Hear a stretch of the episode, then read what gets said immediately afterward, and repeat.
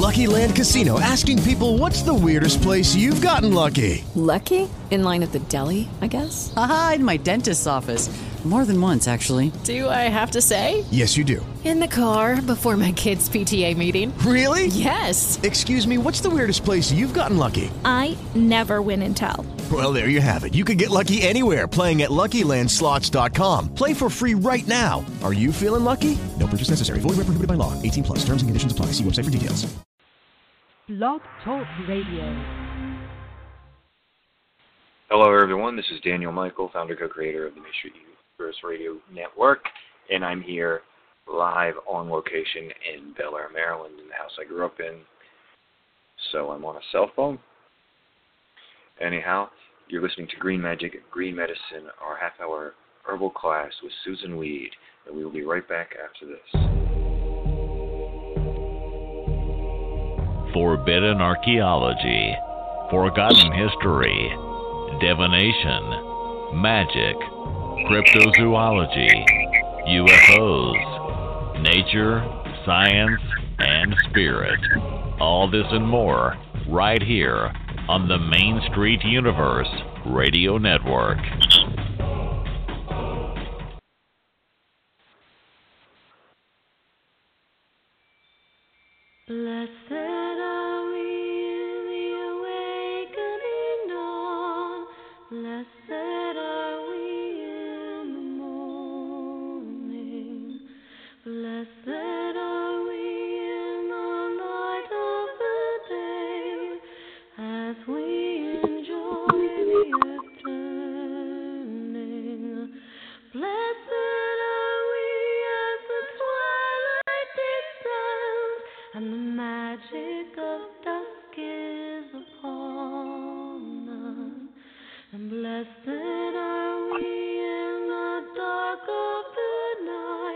As we slip into dreams that are calling.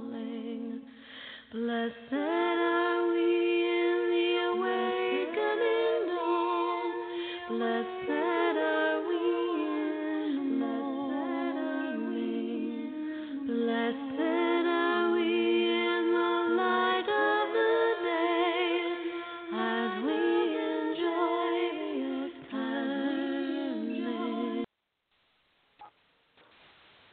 All right, everyone, and welcome to another episode of Green Magic, Green Medicine with Susun Weed. And I see she's here. I'm going to go ahead and bring her on. Microphone, microphone. Good evening, Susun. And good evening to you, Green Blessings. How are you? Hey, all kinds of things happening, right? Solstice, lunar eclipse. Yeah, all kinds of Yeah. things. And Yule, I was just at the Yule gathering recently. Just at a Yule gathering, indeed. So we are those of us who are uh, in the northern hemisphere at the darkest night. The darkest night with a lunar eclipse, so even the light of the moon is going to be shuttered. Time for really deep diving, deep diving into the psyche. And then followed almost immediately with Mercury go- going retrograde, right? mm-hmm. Yep. Which is not a good time to get out there in the world and talk to people. Classically, whatever you say when Mercury is retrograde is you are going to regret or it's going to be misinterpreted. mm. So we are really, you know, being given a rare opportunity. The last time there was a lunar eclipse on solstice, I'm told, was over 500 years ago. Hmm. Wow. So, as common parlance, parlance would have it, do some soul searching. Mm-hmm. do some soul searching. Where are we going individually? Where are we going as groups? And what can we do to see to it that we get what we want? And that's going to, each one of us is going to have a different answer for that. And of course, one of the few things that um, not just all pagans agree on, but pretty much everybody agrees on, is do as you will with harm to none. hmm So we don't want to envision some future in which there's harm to anyone. In fact, someone told me this wonderful thing today. He said, "Did you know that Darwin wrote two books?"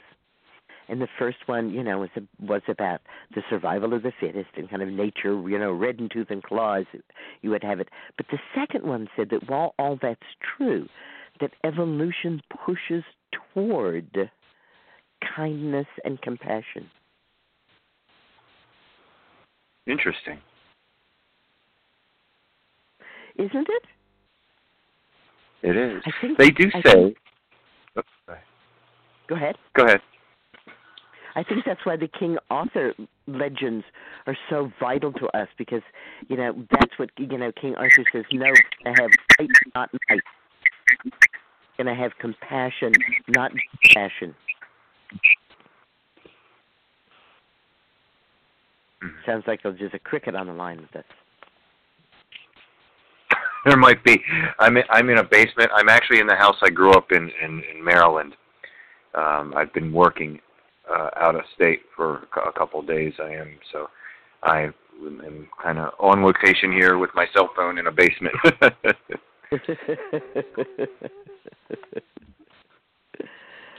Uh, so, what do you know about it being a lunar eclipse? What does that evoke for you? What's in your mental bank about that? oh, lunar eclipse. Um, again, I think it just plays into the whole uh, the wisdom of darkness and of silence and introspection and and all those sorts of things.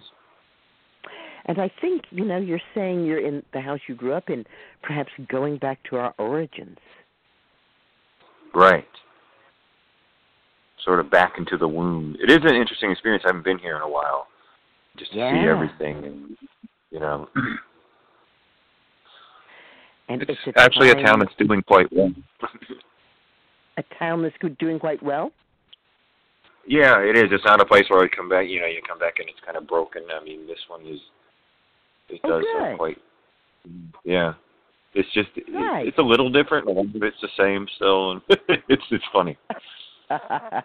and what state is it in? Maryland. Maryland. Maryland. Yeah, the that's lo- from the lovely Yeah. state of Maryland. A lot of Orig- ocean frontage in Maryland. Yeah. Well, Mhm. All of that said, and happy holidays of whatever sort. I was just with my Jewish friend who is saying it's Christmaka this year because Hanukkah starts the 24th, uh, Christmaka, they're calling it.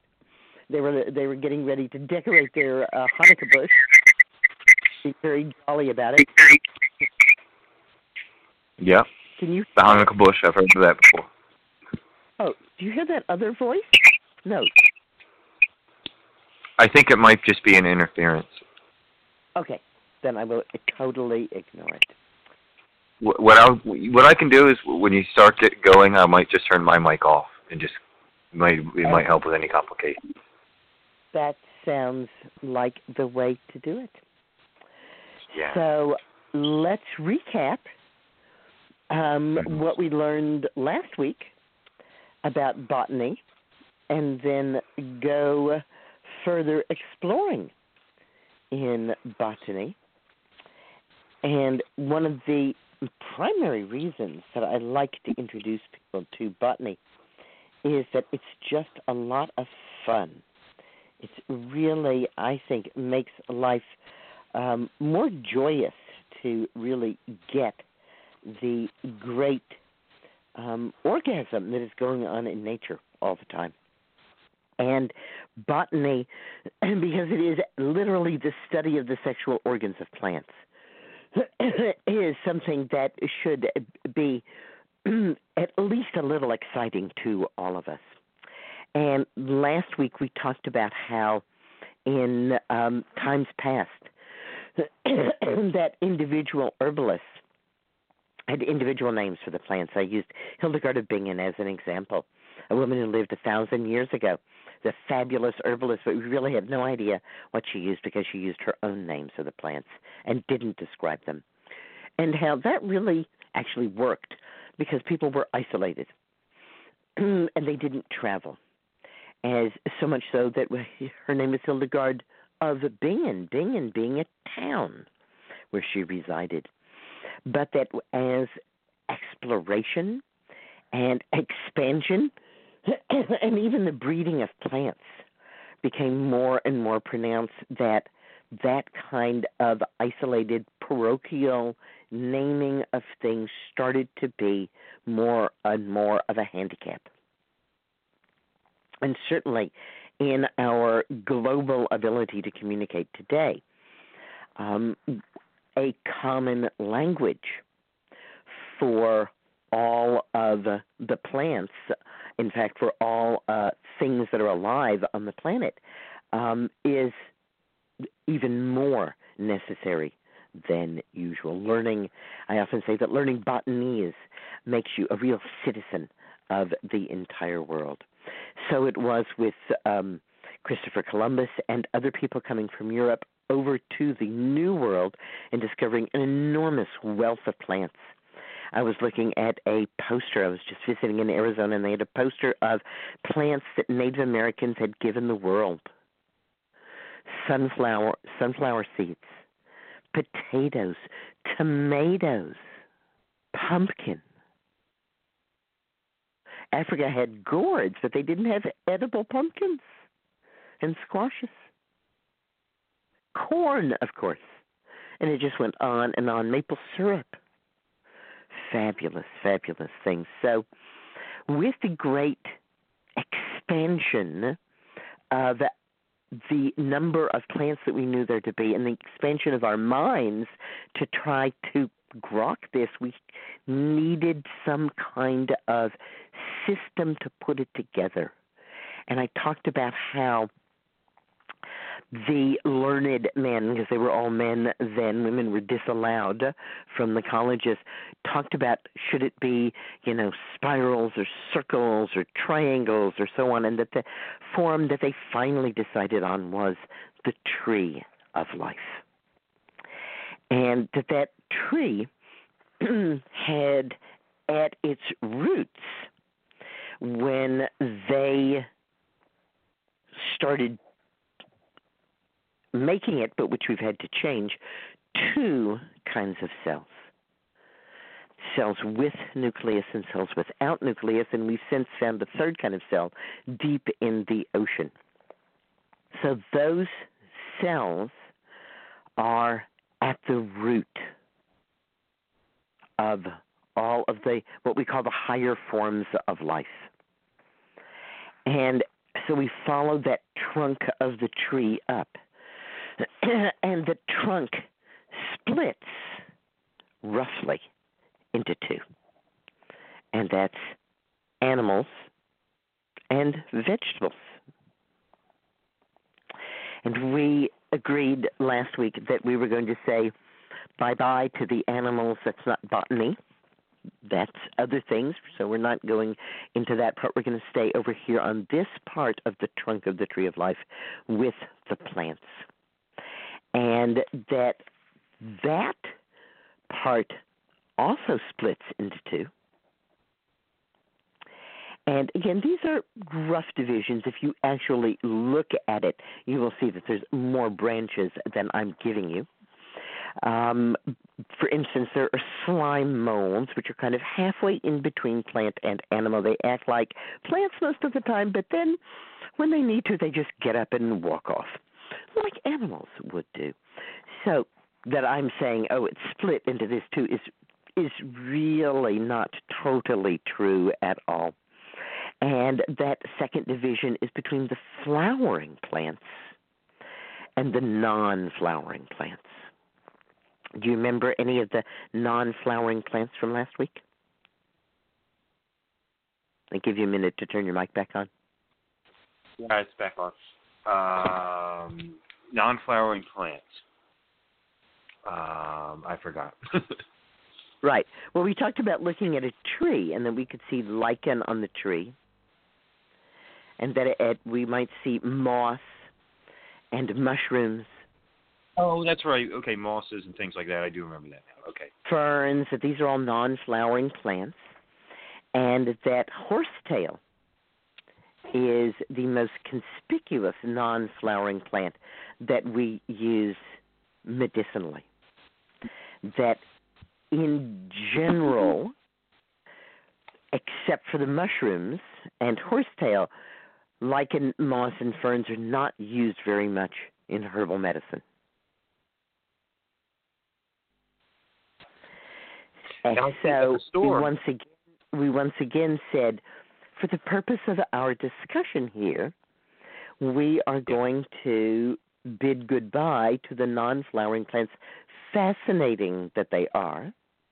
However, a microscope is usually needed in order to see the spores because remember that this is botany is a study of sex, of reproduction and the reproductive parts of the spores that we are going to be looking at and that in fact what we are going to do is that we are going to turn our attention to the flowering plants. Remember the last thing you said last week was, "Oh my goodness, are we going to do any more about non-flowering plants?" And I said, "No, I promise we're done with non-flowering plants now. We're going to move on to flowering plants." Right. Flowering plants, unlike non-flowering plants, have just like us, male and female. So there are male sexual parts in the flowers, and there are female sexual parts in the flowers. Some plants, like grasses, are so no frills that that is all they have. Hmm. They have the male doodahs and they have the female doodahs, and they've got nothing else. And some plants, like roses or irises, have a whole lot of zippity doodah surrounding the male plant parts and the female parts. The primary reason for this is pollination. Sex. How does the male doodah get its stuff to the female doodah? How is this going to happen?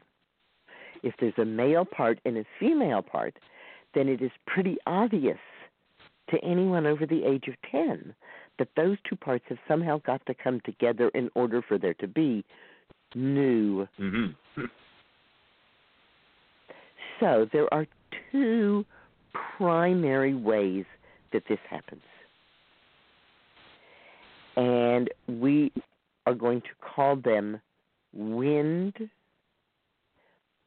and bees. Wind is pretty much wind. It is literally the breezes and the winds that blow and can blow pollen from the males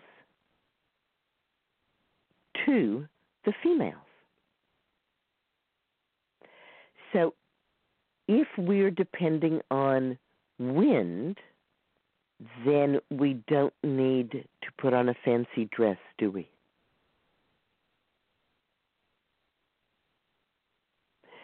If if you're going to make pollen and you are going to depend on the wind to take your pollen to the girl of your dreams, the girl of your dreams can't do anything to attract you or to attract pollination.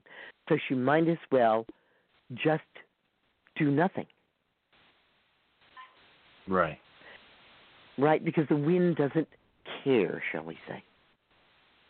The wind is going to blow this way or that way, not depending on anything that the plant is doing.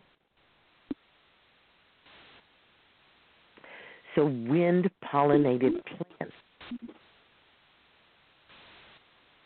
tend to have flowers that don't look like flowers to us.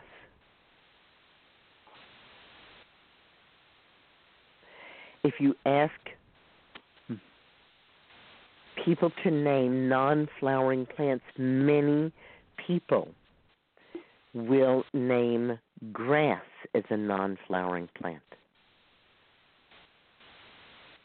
Even though many of us have seen grass flowering, because grass has green flowers with, as we said before, just the male parts and the female parts hanging out without any petals or prettiness or color, we don't think of that as a flower. We think of daisies. We think of um, sunflowers. We think of echinacea. We think of tulips. Those are flowers to us. So to have someone say, no, that thing, that, you know, like I'm sure you've seen Timothy grass or foxtail grass. The foxtail grass is pretty tall and it has, oh, two or three inches at the top of flowers and it has like a soft bristle that comes off of it, reddish, so it looks like a fox's tail. Yeah, more of like a fray almost, or, or if, I'm, Yes. if I'm saying that right. Mhm. Yes. And that's the flower. But that doesn't look to you like a flower, right? Right, not what people classically think of as flower. Not what we think of as a flower. Similarly, there's a plant that goes by a beautiful botanical name, Ambrosia artemisiifolia, and a rather ugly common name, ragweed. Mm-hmm. And it has green flowers. So people don't see it flowering. The other thing about, we'll come back to the ragweed, the other thing about wind pollinated plants is that they, the males, have to make a lot of pollen. The wind blows where it will, right? Mm-hmm. Oh yeah. So plants that are wind pollinated make far more pollen. I mean, on the order of thousands of times more pollen than plants that are bee pollinated. So the ragweed, which is a wind pollinated plant, has a green flower, makes huge amounts of pollen. But we don't see it as flowering what flowers at exactly the same time as goldenrod. And we see the goldenrod, it's a pretty color. That right away tells us it's a bee pollinated plant. Because it has that pretty color, and bees are attracted to pretty colors. Mm-hmm. They're going to want to pollinate that plant. So poor goldenrod gets blamed for causing allergies when it's really ragweed that's doing it. Hmm. In fact, I ask people to go and sniff with goldenrod in the fall when it's blooming and to notice the huge number of bees, wasps, beetles, and all kinds of insects that are crawling in and about and on the flowers of the goldenrod, pollinating it. Now, since those plants that are going to be pollinated by insects don't have to make a lot of pollen, like the wind pollinated plants, they can use the resources to make something that pollinators like, which is nectar.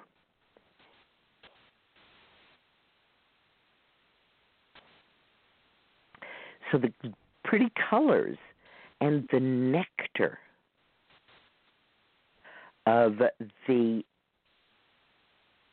plant are to us clues that that plant is going to not be not have its intercourse by the wind but by a third party. And so let's be a little mm-hmm. clearer about that because i've been saying bees and then wasps and beetles and then of course the more general term insect. But the most general term is pollinator and it includes not only insects but slugs and bats and hmm. even on occasion birds. So there are a great many different pollinators, but all of these pollinators are life forms, and so both nectar and color is going to be attractive to them. I'm sure we've all seen the picture of the bat in midair licking nectar out of a cactus flower. Mm-hmm. It's such a stunning image. And that's exactly what we're talking about. That bat is pollinating that flower. It's taking pollen from one flower to another because it doesn't just drink nectar from one flower. As I said, the insects are crawling all over the goldenrod, going from flower to flower. So the wind blows the pollen from the male parts to the female parts. And the wind mixes and matches and does what it will. The pollinators also mix and match because that's one of the advances of sex. The non flowering plants do have sex. It's taken us a long while to understand how they have sex. But in general, we would say that they clone. And what we think of as sexual reproduction is the mixing of genes which allows the expression of different parts of the genome in different individuals. So, sexual reproduction mixes it up and makes a lot more variety and possibility to weather change. Cloning works just fine so long as everything stays the same. Wind pollination works just fine so long as the females are downwind. As we get more complex into true sexual reproduction with male parts, the pollen, and female parts, the ovary, the style, and the stigma, then we start to really move into a, an ability to create a huge variety of different functional forms. And thus, the flowering plants are endlessly fascinating to us, and we are almost endlessly able to change them.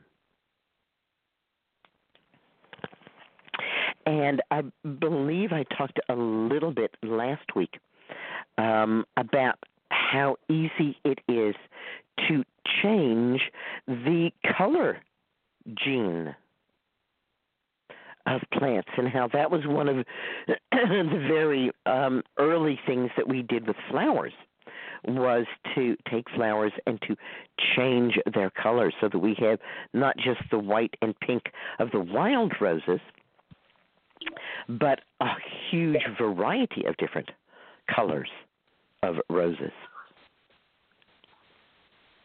Mm-hmm. And how we have been able, through sexual reproduction and uh, changes wrought by the hard radiation from the sun, to change and to breed food plants from small wild ancestors into large size, ready to feed big human beings here. So we have once again used up all of our time.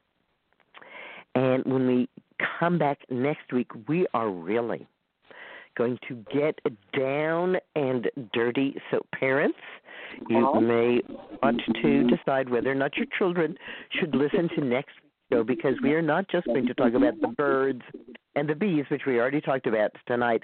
We are actually going to talk about sexual organs and how pollination actually works and what's going on in the sex life of a plant.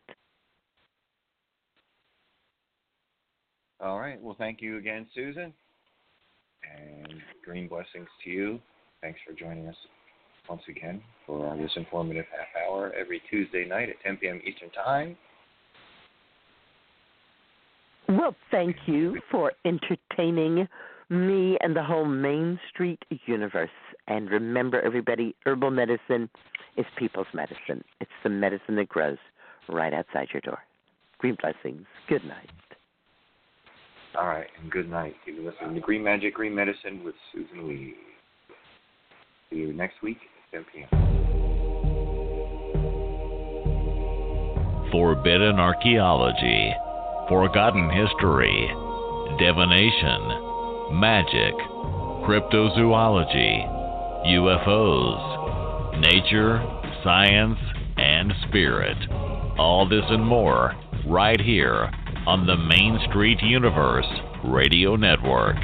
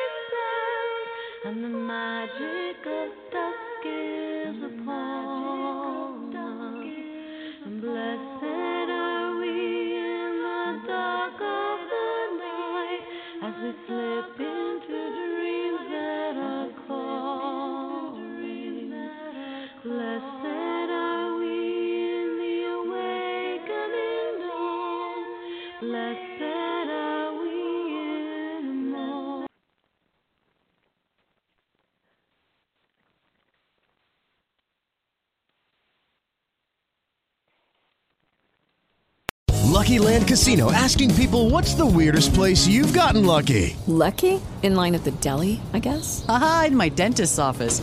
More than once, actually. Do I have to say? Yes, you do. In the car before my kids' PTA meeting. Really? Yes. Excuse me, what's the weirdest place you've gotten lucky? I never win and tell. Well, there you have it. You can get lucky anywhere playing at LuckyLandSlots.com. Play for free right now. Are you feeling lucky? No purchase necessary. Void where prohibited by law. 18 plus. Terms and conditions apply. See website for details.